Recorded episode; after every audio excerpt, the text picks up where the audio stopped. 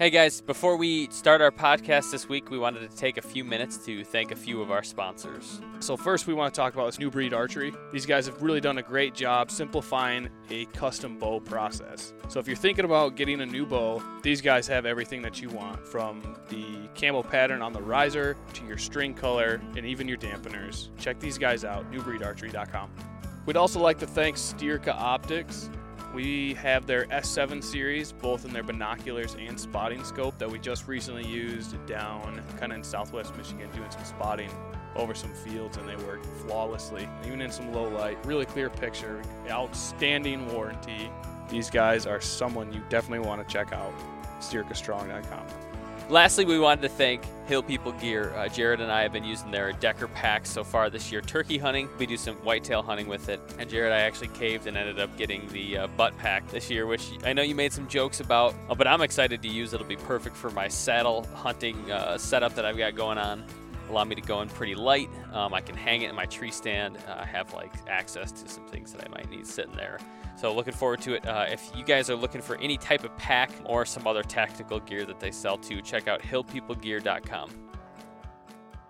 This is the most technology Woo! that we've done in a long time. This is a lot right is this now. like a four-way call? Five. Five? Well, Five fi- two, two here, three others. Wow. This is a first. This is a first five-way for me. well, guys, thanks for taking the time to hop on the Hot Bowga podcast today. Appreciate you all making it, and like I said, taking the time to, to talk a little bow hunting tonight. Yeah, man, awesome to be on. Thanks for having us. Excited to talk to you guys. I know we've been trying to do this for a bit. Heck Mhm. yeah, and we yeah, we've been following you guys and kind of being in touch and for a while now. But before we kind of jump into bow hunting and, and trad and everything else, you guys want to give us a little bio of like background, who's on the call and what Mhm. you guys do and, and who you are. You guys can go ahead, man. You guys start. Uh, is Aaron on? Aaron, Yeah. Yeah, I'm on here. What's up, guys? What's up, buddy? You're up. I'm up first. You're up Yeah. first. Aaron Oh, is yeah, no A. pressure. Yeah, alphabetical by age. Let's go. Wait, what? right under the bus, buddy. Yep. I don't know, man. I'm just a kid that likes to bow hunt from Michigan. Wait, you're in Michigan? Yeah, I'm actually over in southeast Michigan near Plymouth. I grew up in the Ann Arbor area, and I just recently moved out to the Plymouth area. So yeah, I grew up here. Grew up hunting up in the UP. Spent a lot of time up there. Hunt down here quite a bit as well. Picked up a stick bow. Let's see, this would be my third year of the stick bow. Awesome. been a big bow hunter my whole life and actually killed a really good a, a nice buck my first year with a with a recurve and, and that kind of just sealed the deal and it's just been an obsession from day one and I, I live for this stuff so So, Aaron, yeah. you're on the east side of the state. We're in Grand Rapids area, so Yeah, fellow yeah. Michiganders. Good to have you on. Should have made the drive, man. We've got a seat here I and a cold it, I beer. love it out there the west the west side of the state's great I spent uh, my girlfriend went to to Grand Valley sister goes there now so I, I spent a lot of time on the on the west side of the state I love it out there The Lakers. Yeah, my wife went. Yeah. Uh, my wife graduated from uh, GVSU. good spot All right, who's next? You're done, Aaron. My name's Chris. I'm in Pennsylvania, northeast part of the state. Gotcha. I've been putzing around with recurves for like five or six years now, but I didn't get serious with them until maybe like three years ago. Okay. I don't know. These guys helped me out a ton in the last year of my life, and I guess now I won't go away. Yeah, like the, like a It's gonna, bad it's gonna penny. be a thorn in Yeah. like like a bad penny. Yep. Yep, that's me. no, yeah, I'm just I'm trying to kill something other than the one squirrel I've got so far. So you know what? uh, Squirrels are so hard to shoot with a any Yeah, kind right. of I mean, they're harder than deer, right? So I got one up on everybody. Yeah, last so I'm I'm in my second year of the trad life, living the trad life. The first, I mean, I what I start in July or June. Yeah, we got the them season. like halfway through the summer. And so I would spend a lot. I mean, all my practice was either sh- target shooting or I'd go. I got I call it my back three, my back three acres. I shot at a lot of squirrels. I killed a, a couple, Yeah, but it's did. not easy to do. No, no, they're quick and they don't sit still at all. They don't. No, but you think about it though. If you're hitting a squirrel, like n- when a deer comes, you're picking which ventricle at that point. Mhm. You, that's I that's hope so. you'll be. Most likely I'll fall apart, but that's all right. I'll, I'll, uh, I'll, I'll do I'll do what I can. But uh, like Aaron said, man, I'm just absolutely obsessed with bows. I shoot all the time. I think about it all the time. I, sh- I shot two 600 rounds this afternoon after work. I just I can't get enough. I can't stop. There's something wrong with me. Yeah. Did you no. say 600? I saw uh, two 600 rounds. Yeah, I'm uh, I'm getting ready for the indoor. Was it um 18 meter, 40 centimeter targets? Yep. Gotcha. That's great shooting. So- Oh, I'm an idiot. I thought you shot 600 arrows. No, no, he's not Aaron No, Snyder. Oh Okay. my good grief. Yeah, That's just about 1200. 120. Yeah. Okay, that's still a lot of carbon down range. Yeah, yeah, it was a lot of fun. I, I love doing it. I just I can't get enough. All right, well that's it, Mike, Chris. Mike, I'm you're up. I'm cutting yeah, you off. Yeah, you're bad, done. I'm You're up. done. But that's it. All right. All right. Well, my name's Mike. Hi. Hi. Hi, Mike. Yeah, man. A little background on me. Grew up mostly trapping, a lot of hunting, duck hunting. Got a recurve. I think I was I was nine years old. I got my grandpa's recurve. I could almost pull it back, you know. I think I started shooting when I was about 10 with that and started hunting when, when I was about 12 with it and went back and forth between that and a compound probably until I was 22, 23. Got back into hunting when I was stationed in Virginia and Wait, wait, wait, wait. What base were you in Virginia? in Quantico. Oh, Wait, what well, years? well, well. Yeah, when? Uh, in, in 2012, I was stationed there to uh, be an instructor for the infantry officer course for the Marine Corps. Okay. Were you, w- when were you there, Jared? I was there in 2013 to have no 2014. So you were right around the same time. mm-hmm. Nice. Were you over at TBS or where were you at? I was at pretty much base tel, I don't know what that word means. What's base tell? base telephone. So we were on the headquarters side, main side, and we were up. We pretty much partnered with civilian counterparts through CenturyLink, I believe it was, and then we managed the whole entire base's phone lines, data lines, you name it. Okay. So Nerds. You were like the We nerds yeah, of I the was- Marines. completely not what I signed up for, but you know what I mean? The will of the Marine Corps. Yeah, I got you. I was just a gun nut that got stuck in there. You know, I'm like everyone who says, "Yeah, I had my grunt contract and everything." Well, I do, and I had it signed, but I have plates in my face that were undocumented, so they canked my contract like a week before I was about to head to uh, San Diego. So I can at least man. say I almost went. You know, I was almost a man. After I got out of there, I just got sick of it, got out of it, decided that I would go all in on traditional. And last four years, I've really been trying to get as primitive as possible down to uh, just uh, literally a stick and a string, stone point. Stone points, even. Are you making them yourself, or Yeah, I've, I've been knapping for two years now, starting to get the hang of it after like 3,000 pounds of rock. Um, Holy cow! with the stone points? How does that affect your range or your the flight of the arrow, or does it not affect it that much? Right now, I have four points that I'm hunting with this year that are all within about five grains, Oh wow. and they all fly a little different past 25 yards. But out to 20 yards, same as I would normally hunt. They hit the same as, as what I normally hunt with, which which is an ace broadhead or a VPA broadhead, Okay. and they're I mean they'll they'll pattern about the same. So Do you just have that one broadhead that's just like that redheaded stepchild that you just hate? And you're like, yeah, this one's gonna fly crazy. yeah, I mean it's the same. You know, Yeah. every every half dozen arrows has that. But unfortunately, that's the arrow that I've had to shoot animals with a couple times. I've learned my learned my hard lessons. But it's not nearly as complicated as people think. It's a point on the front of an arrow. You know, there's not too much different to it. That's cool. But still, like for the average guy listening to this podcast, a large portion of our listeners are just compound guys. And I'm sorry for saying just compound guys. Yeah, come I on, give me compound guys. That, I mean, that just sounds super hardcore. Would you consider yourself the most hardcore trad guy of the primitive pursuit group? No, No.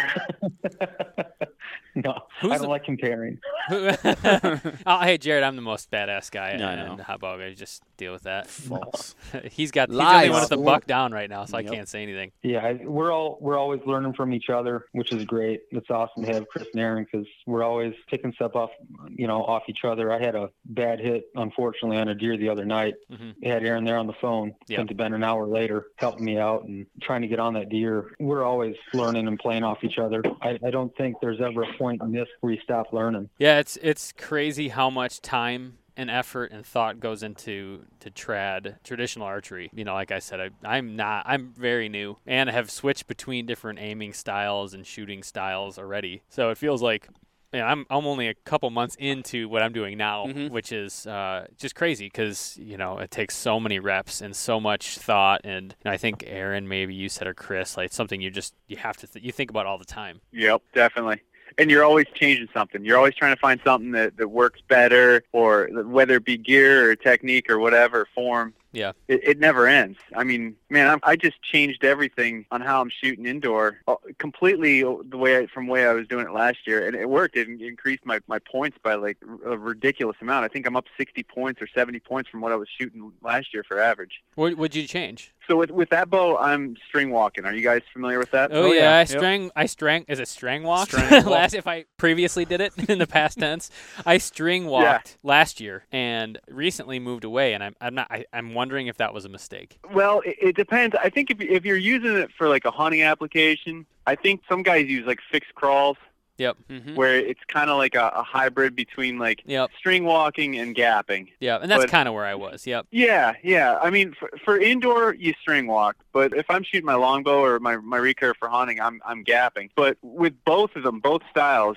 regardless, I changed from anchoring my my pointer finger into my I guess it'd be my canine tooth Yep. to my middle finger. Because when I was gapping, if I'm at 20 yards and I'm shooting at like a 3D deer, Yep. with my pointer finger as an anchor, uh, my tip of my arrow was at like the foot of the deer target. Imagine trying to sit and look at a, at an animal that's alive and concentrate on on your tip being all the way the hell down there Right. and the vitals being what three feet higher. Yeah. Mhm. So I wanted I wanted to decrease that gap, and a lot of the guys I shot indoor with last year all all anchored with their middle finger. So I did that, and and man, now my my gap is basically my the tip of my arrow. If I'm gapping, is the belly of the deer Right. at 20 yards. So it just it makes it less more fine tunable because there's less distance. Right. I, yeah, you know, I just immediately became a, a heck of a lot more efficient.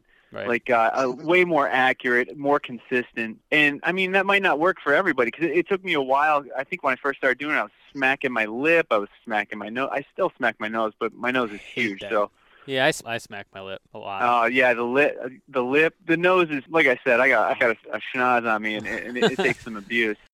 Before we move on, I wanted to take a minute to thank one of our show sponsors, Pelican Coolers. These coolers are extremely tough and backed by a lifetime warranty. But what I like most about our coolers is that, as tough as they are, they can be opened with the push of a button. So it'll keep the bears out, but you won't have any trouble getting in.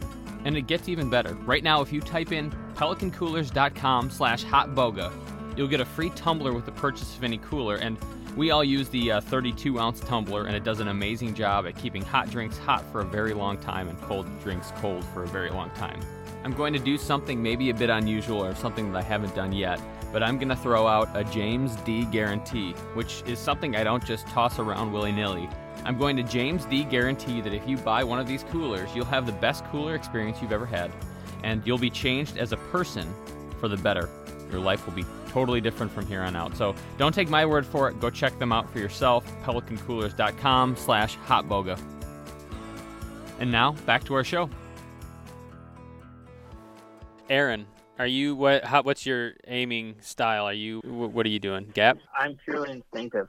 Yeah, so I actually played baseball growing up. Yep. And I think I think that helped me quite a bit, you know. I shot compound for years obviously and I would say I was a pretty good shot with a compound and Yep. uh, I shot a lot of 3D t- you know, a lot of 3D courses and then I you know, I won that bow and Oh, that was yeah. Tell a story about that, just if, for a qu- quick Mm-hmm. story, because I know I know the story, but only because I saw it on Instagram. You want to share Yeah, that? so I mean, long story short, I was actually up in East Lansing going to graduate school, and I had been following Aron Snyder, and he picked up a Hoyt recurve for season and like killed a bunch of stuff, and it was pretty cool. And then he gave it away, so I just like commented on the post, and I was the lucky guy who won it. So um, that's how I got to meet meet Snyder, and he sent me a bow and just shot it all summer long. Ended up going elk hunting that fall to recurve and just committed to it 100%. Awesome. Didn't see an elk on that trip, unfortunately, but it was still great. And then killed that buck that fall. Now I'm just obsessed. But yeah, man, I, I played baseball, so I think the instinctive thing just kind of comes naturally to me. I mean, I'm not saying I'm a great shot because I'm, I'm definitely not. I'm not the competition guy like Chris. You know, I don't think I've ever actually shot a, a true competition round. I'm more of a 3D guy, and I'm just a bow hunter. So it's worked so far. So I'm not changing anything yet. But you never know how it goes. If I have a bad year, a couple bad years, who knows? I, I would be willing to change my aiming style, but I don't Right. anticipate don't anticipate it anytime soon. You know, it's when I I did kind of a similar thing where I, I switched from from compound and I I've said on the podcast before I basically like quit cold turkey, like sold my bow before I had even really sh- you know like shot a, a recurve that much. I just thought this is something I you want have to try. right? Yep. I sold my compound within like two weeks. You can't of, have something uh, to lean back on. Yep. Yeah, I just knew. I just knew it was for me, and my buddy needed a compound, so I was like, "All right, here you go, man. Yeah. Well, and it, it helped for me because uh, like I was saying, I, I kind of did a a little bit of a mix between a fixed crawl and string walking, where I had a nock that was set to 20 yards, and then I could kind of walk up uh, and down based on you know wherever it was, wherever however far my target was. And for me, that was like super helpful to kind of make the switch between a compound where you've got pins that are your kind of point of aim to you know having the tip of your arrow be so it's like you have something as a point of reference but you know like i said this year i changed. I ended up getting a great northern fireball and uh, just a, a, guy locally here that makes some awesome bow. But e recommended trying something that i never thought i would try which is actually a split finger instinctive. And when i say instinctive i can't say that i'm truly like an instinctive guy where i'm only looking at the target. I'm sure my subconscious mind is taking into account the tip of the arrow as well. I, I know for a fact it is, but I like it in it, kind of what you said, playing sports and stuff, being able to aim just by looking at something is was kind of attractive to me, and not needing a rangefinder or anything else. It's just basically your eyeball. I thought was kind of cool. Yeah, and I, I mean I think that's a good point there. What you just mentioned about not needing a rangefinder or anything, and it's different for everyone, and that's what's so great about traditional archery, you know. And, and one of the reasons that I enjoy it so much is the simplicity of it. Yeah. Yeah. You know, I I had five pin sights and ridiculous stabilizers, and I was buying the newest bows and doing all this crazy stuff when I shot a compound. And when I realized that I could kill a deer with a freaking recurve and one string and no sights, like that was just the ticket for me. For me, I, I, just try not to over overcomplicate it, you know, and and you can too at the same time if you you want to get, you know, Chris shoots a ILF riser and he's talking about shooting those 600 rounds, and that and that's cool too, man. And that's what's so great about traditional archery. You kind of can just make it whatever you want. What I found is that the younger traditional archery guys are more, much more accepting and open to different styles of shooting. Whereas some of the older generation, and not to knock on and like over generalize, but mm-hmm. like a lot of the older guys that I've kind of dealt with and kind of worked with for shooting and stuff, I went in went to to a guy and I was shooting, you know, like kind of this fixed crawl type of deal, and he looked at me like only an idiot. He kind of said it in so many words would shoot anything other than you know split finger totally instinctive. He's like everything about the way that he shot he was very adamant about. But i talked to guys like you talked to guys like aron snyder and they're they're like yeah i mean whatever works for you right. should be should be what you do. It's kind of the cool thing about it. You know mike you can talk about this too but you know Mike shooting stone point. Mm-hmm. i shoot a one piece longbow with carbon arrows and Iron Will broadheads that are three dot three broadheads for a hundred bucks. Right and Chris shoots a freaking ILF rig with a plunger, right? So like, and we're called all ends of the spectrum podcast. You know what I mean? We don't care, man. We don't judge people. We just love this stuff, and I wish if there's compound guys out there that are listening to this, man, like I am, yeah. Jared's compound. There's a stigma out there that the traditional world is like not welcoming, and right. We all do things a different way, and we judge people. But like, I think Chris, Mike, and I are just a perfect example of man. We we're welcoming to anyone, yeah. And as long as you're ethical and not being an asshole and having fun, like that's really all that matters. Exactly. Right, Mm-hmm. You guys are kind of all over for styles of shooting, and actually, Mike, you haven't told us the way what your kind of aiming and, and shooting style is. I guess before I get into that, based off what you said, when I met Aaron, when I met Chris, and you know see how they do things the idea of what we do isn't to be like hey you got to be in a loincloth with an atlatl that's not that's yeah. not the idea, you know. yeah. The idea is just traditional bow hunting. Everyone's got their own different progression and way they're going to go about it. And if you want to have a four foot stabilizer off the front of your recurve and sights, do that. That's cool. You would do you, you don't you wouldn't judge a guy for having sights on a stable or on his uh, recurve? No. Would you judge Hell him? no, if... I'd be excited he's shooting the recurve in the first place. Okay. Would you judge him if he used a thumb release? No. Because people if, do that. If you look at if you look at some of the the ways we used to not me personally, but if you go back in the 70s and 80s where compounds started to grab their, their foothold, well, guys originally switched to them because they're faster, right? We wanted more speed. Right. But when you look at that and you see the things that they started doing to compounds, well, before that, if you go pick up probably four out of five bows on a bow shelf that are pre 1970, they're all going to have slashes in the riser up on the sight window. Oh. So they're oh. going to have holes for an actual pin in sight. I mean, people were doing this way before. There's no hate for me on that. Whatever makes you successful and gets you doing what you love, that's how I think of it. So now, when there was that kind of, we'll call it the schism the Mm. divide, compound bows took hold and people were started, you know, going that route. Is that when trad guys went kind of tended to be then more traditional and stopped using sights, or wh- when did that happen? Because you know, there's definitely a point where people stopped using, at least for the most part, sights or like sighting devices. Wh- You know, do you kn- have any idea of when, when that or how that happened? I think it's all just social structuring. You know, Yeah. it's what happened through that. And there's nothing really that said, hey, stop putting sights in your bows. It was just, well, we never did it, so you should never do it. And then it Mhm. just kind of passed on and on and on until it just was a thing. But I've got plenty of friends I shoot with that they have an ILF bow and they have a stabilizer out on the front and a stabilizer coming out the back. They got sights on it, you know? I mean, it's what makes it happy. That's all that matters. As long as you're bow hunting, you know? Yeah, exactly. And you know, last year I had a, a stabilizer on mine. I had that Stokerized that's- RDS. That little stumpy one. Yeah, that was kind of nice. This one I, I don't, but okay. So you guys, we're, we're getting that out of the way. We've got shooting styles, but I got to go back to you, Mike. When did you decide? Hey, you know, I'm going more traditional. You know, I- I'm going to go stone points and, and and do that kind of stuff. When did that happen, and kind of what drew you to it? This is probably going to ruffle some feathers. I think it has before. Aaron knows what I'm talking about. the last deer I shot with a compound, I had Spot Hogg sight. I was sighting it out to 120 yards. Yep, I had yep. the stabilizer, Mathews Monster. Ah, talk to me. 348 feet per second on 87 or 88 pounds. Yeah. I mean, I had it all. And I dropped a deer at 106 yards, and uh, I was just kind of over it. After that, I just I wasn't excited, nothing anymore. What I really realized when I did that is the only closer I could get to this deer was 106 yards.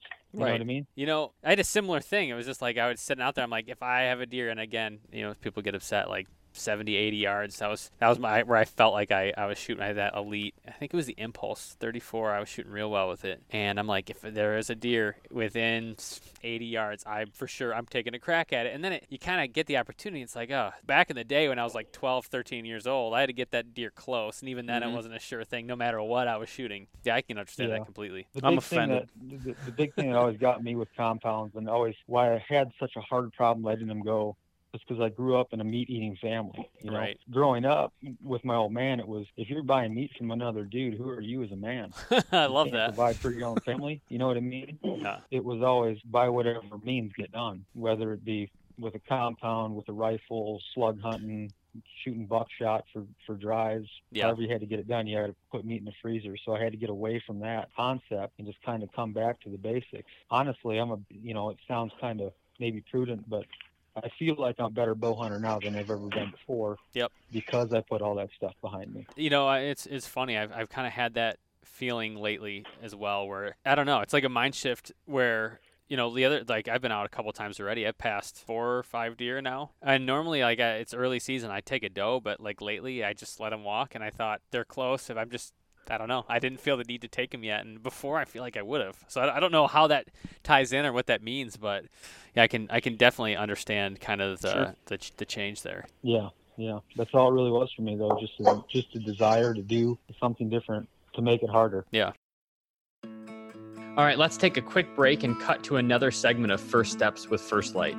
We've got Greg Farrell, Product Operations Manager from First Lite on the Horn, and he's going to talk about some of the basics of scent control. So, Greg, how do you approach scent control? My priority with scent control is always going to be trying to hunt the wind. I go through a lot of steps to eliminate as much scent as possible, but at the end of the day, I'm never going to eliminate all of it. So I try and be really cognizant of which stands I'm sitting based off wind direction. And what I take into account is obviously A, where I expect the deer to be coming from in terms of, you know, are they coming from bedding? Are they coming from food? What direction is that going to mean they're moving past me? Um, where is my wind ending up for that, whatever, three to five hours that I'm in the stand during the early season or potentially all day um, during the rut. So I really take wind into control. Another factor that I prioritize pretty high on my list is my entry and exit route. Obviously, as you're going in and leaving your stand, regardless of what you do for other scent control things, you're going to be leaving some scent there. So I pay a lot of attention to how I'm entering my stand and exiting my stand and how that intersects with where I expect deer to be moving. In terms of kind of the secondary stuff that I do uh, with regards to scent control, a couple times during the season, especially before the season starts, I try and keep my clothes as clean as possible. So I'll use a, a scent free wash to keep them clean. Outside of that, I really like, and I've had really good luck using an ozone system to eliminate scent from my clothing. So basically, anything that gets worn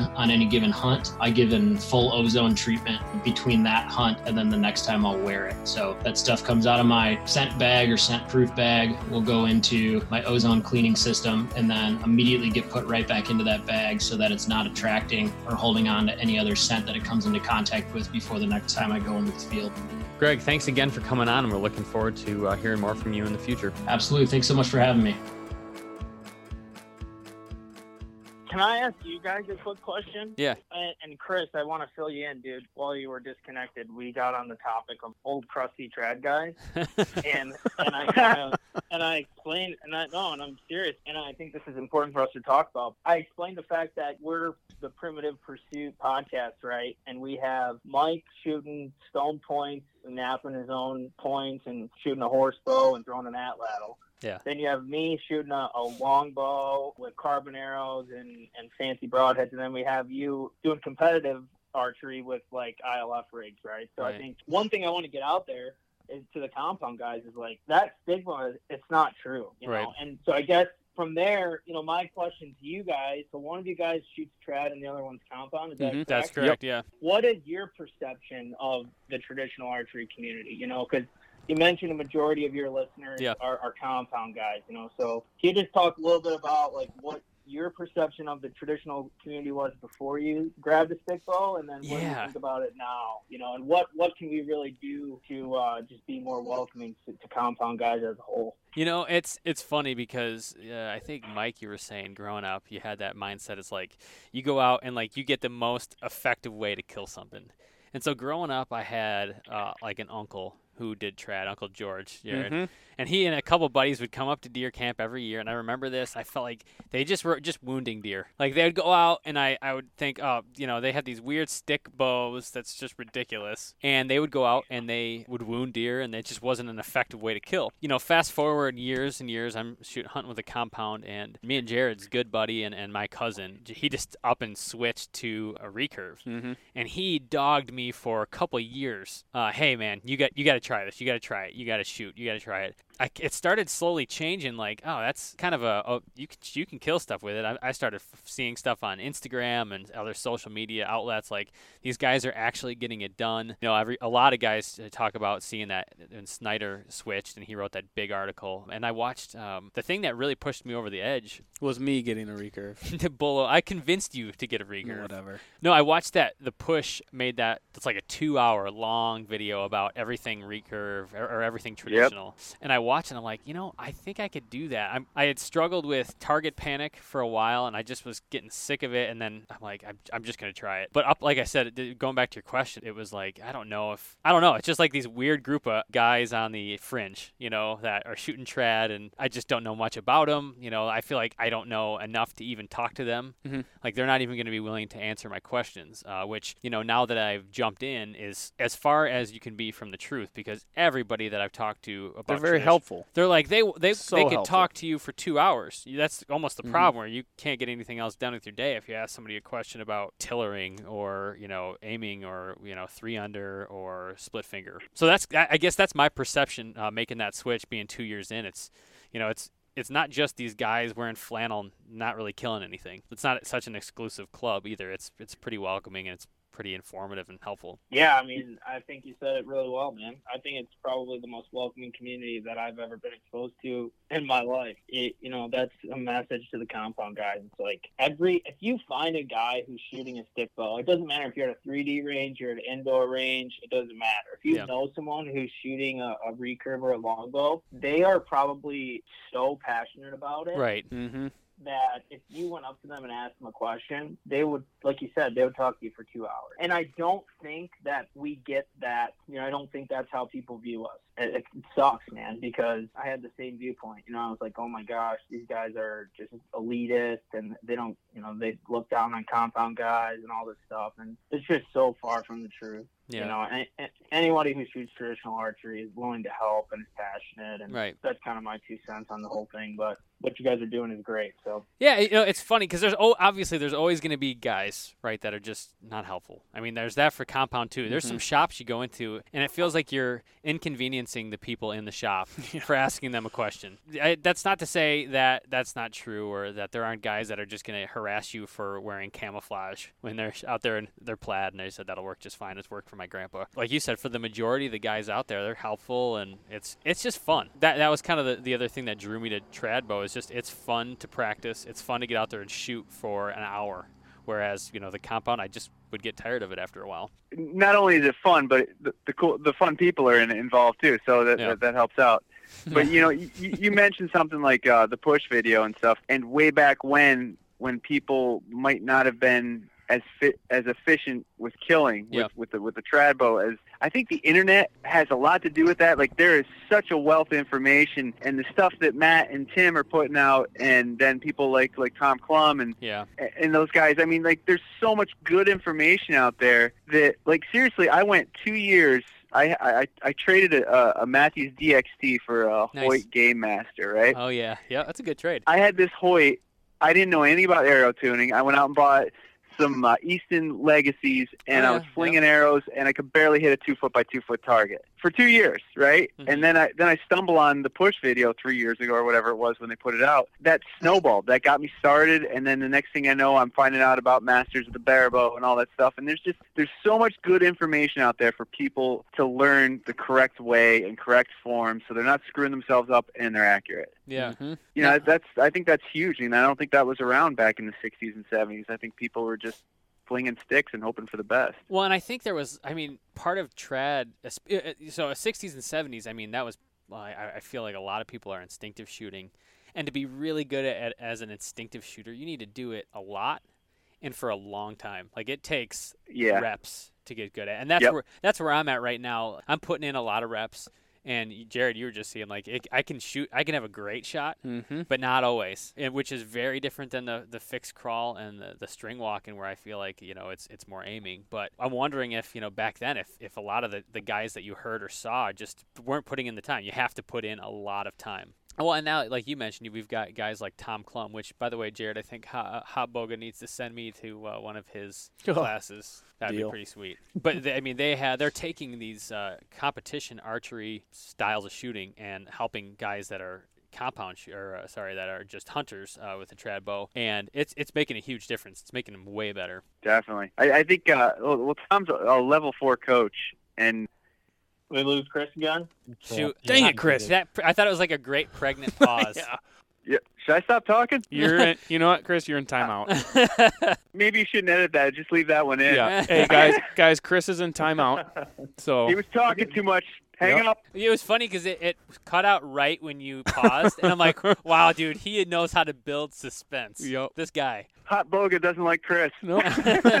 Yeah, I guess what I was getting at is like, yeah, they're they're taking all that stuff, like you were saying, from the target archers, like Coach Lee from USA Archery, and and, and getting that good information and applying it to bow hunting and stuff. It's awesome. So Yep. cool. Yeah, it, it helps a ton too, and that's just such a big thing. And like you mentioned with the internet, and I mean forums and videos, and like there is so much information out there. we are so blessed with the amount of information we're It's access. really helpful. Yeah. Yep. As long as you can weed out the good stuff from Right. bad. There's bad and there's good, and you got to know how to differentiate.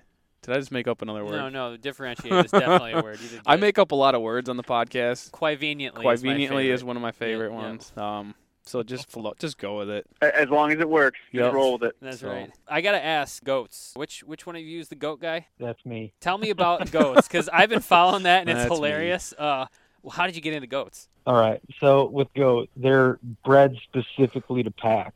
Right. And by packing, I mean pack weight, like you would load a mule, right, with panniers. Yep. It's the exact same thing, but with a goat. The nice thing about a goat is they're a very free spirited animal, Mm. extremely independent. So there's no making sure that they don't run off or doing this and that. They're not going to go. My wife's actually walking by right now. With horns on her head and like big eyelashes because that's what they do. Um, I breed Jameses to do the same thing, Hey, by the you, way. you don't breed. They're me. very- just just very edit that free-spirited. out. There's no breeding happening here.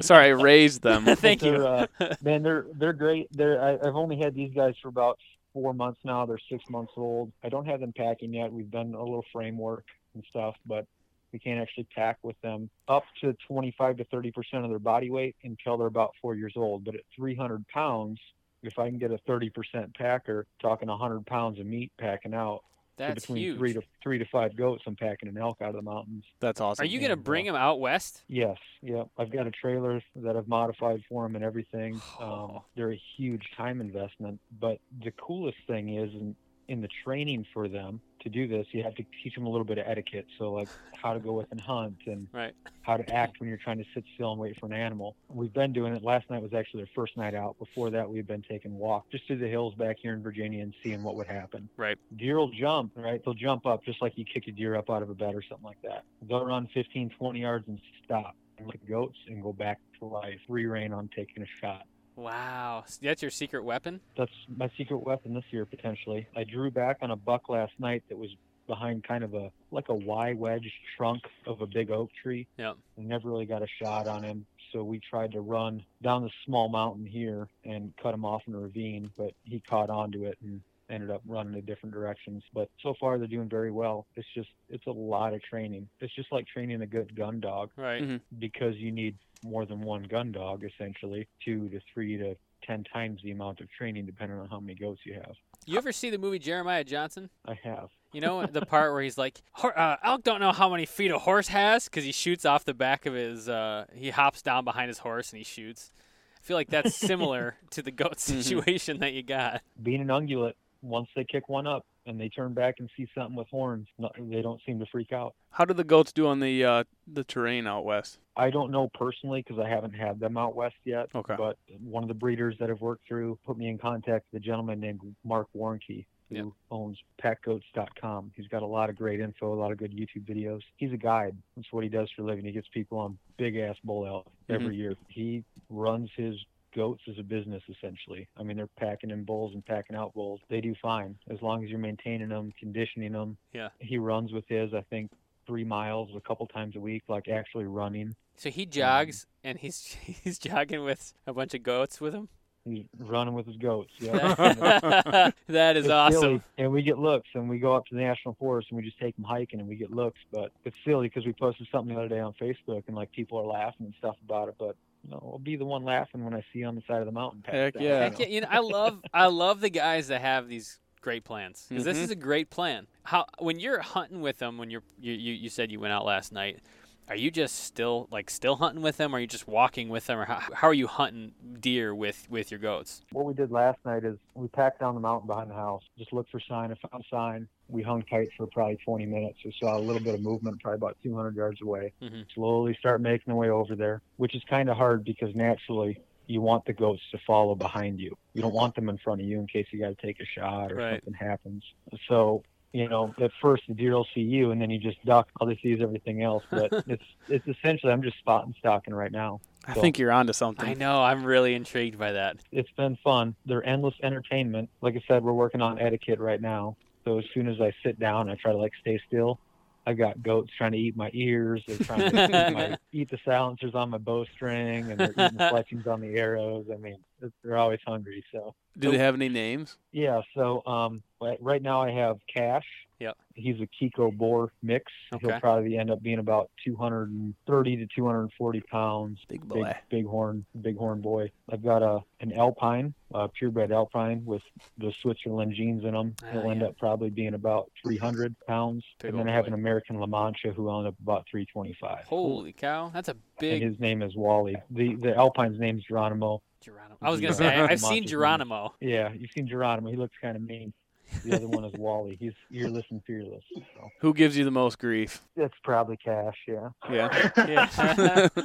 Dang it, Cash. Get out of here. yeah, that's really So. awesome. So you're Yeah, it's, man. it's super fun, and anyone that's interested, I always recommend you look at North American Pack Goat Association or uh, packgoats.com. They got a bunch of info. I'm gonna have to check. Jared, you got some. I was just in your backyard shooting. You got some room for goats back there.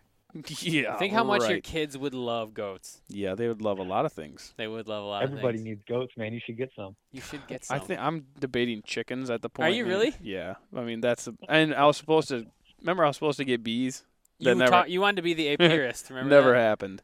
How how come with the bees? Just never happened, man. You didn't care that much. Yeah. I do love honey though. You know, you, Papa Bear likes his, loves his honey.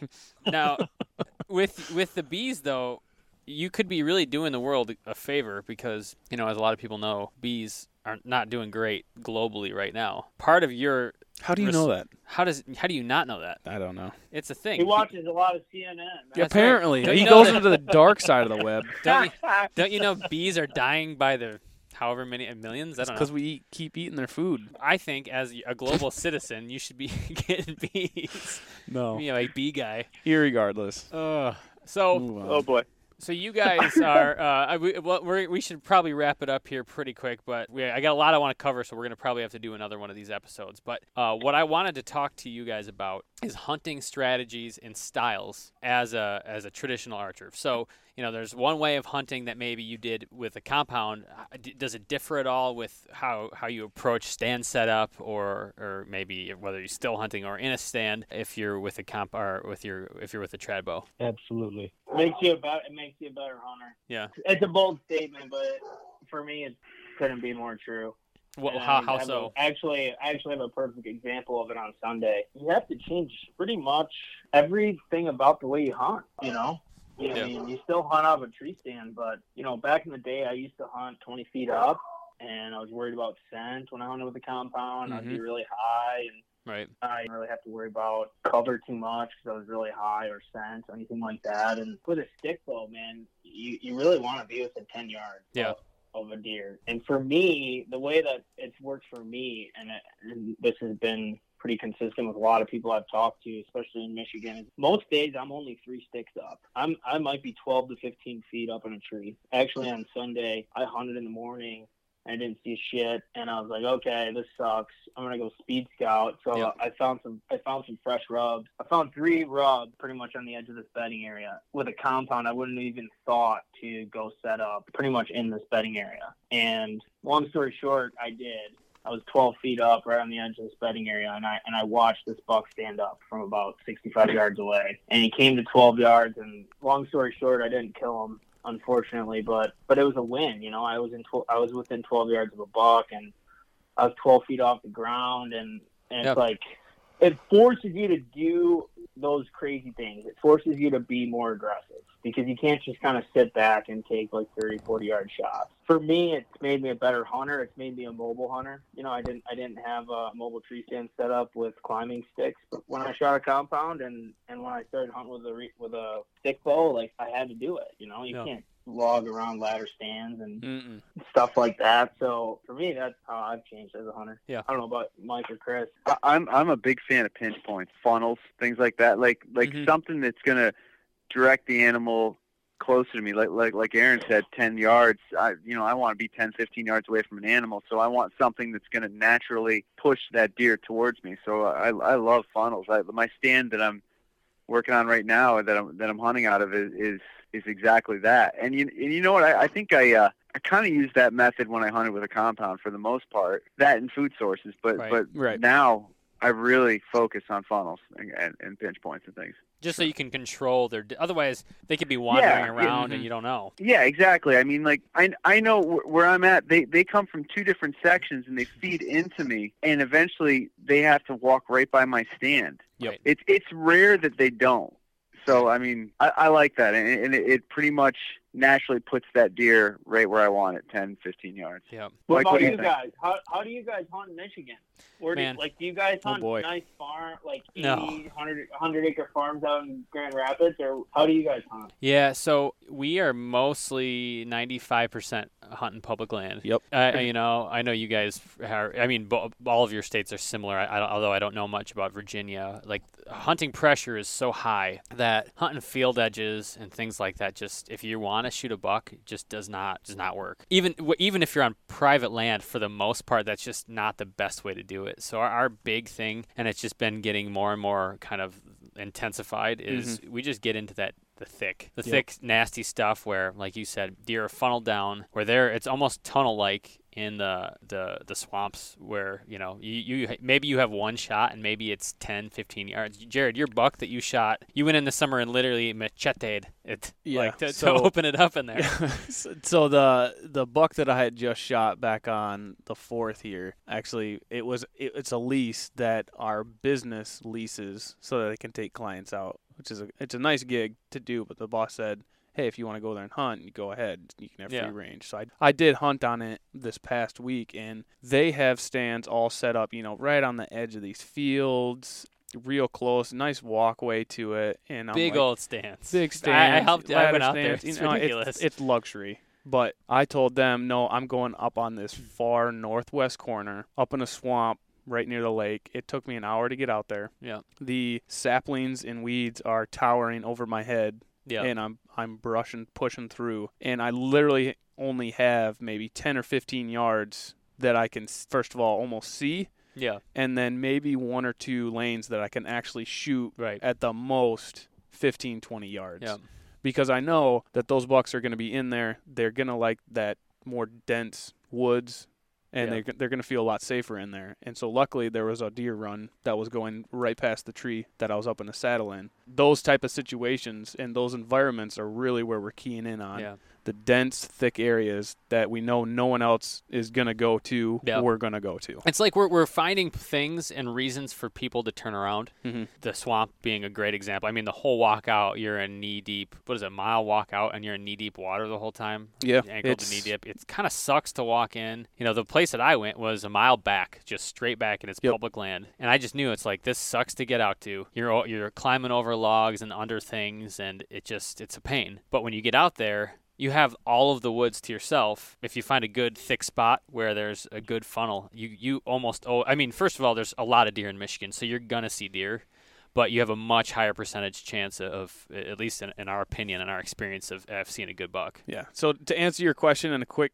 short sentence, our strategy is going where no one else will. Yeah. No, that's great, man. Because hunting Michigan sucks. Yes. I, lo- I I love it because it's so hard. You have to like if you get a Take buck. pri- I take it. pride in just killing a deer with a bow Mhm. every every year. You Yeah. know, that's how tough it is in Michigan, and and that's like my thing is can you get it done year after year after year? It doesn't matter if it's a 150 inch buck or if it's a spike or if it's a doe. You know what I mean? Yeah. And Yeah. like that's how hard it is. But no, it's good, man. Have you guys been watching the uh the hunting public and Dan Infalt? Oh yeah. the Public Land Challenge. You know, I'm on. No one from work listens to this, so I can say it. But I always, I have it up at work. I have thus.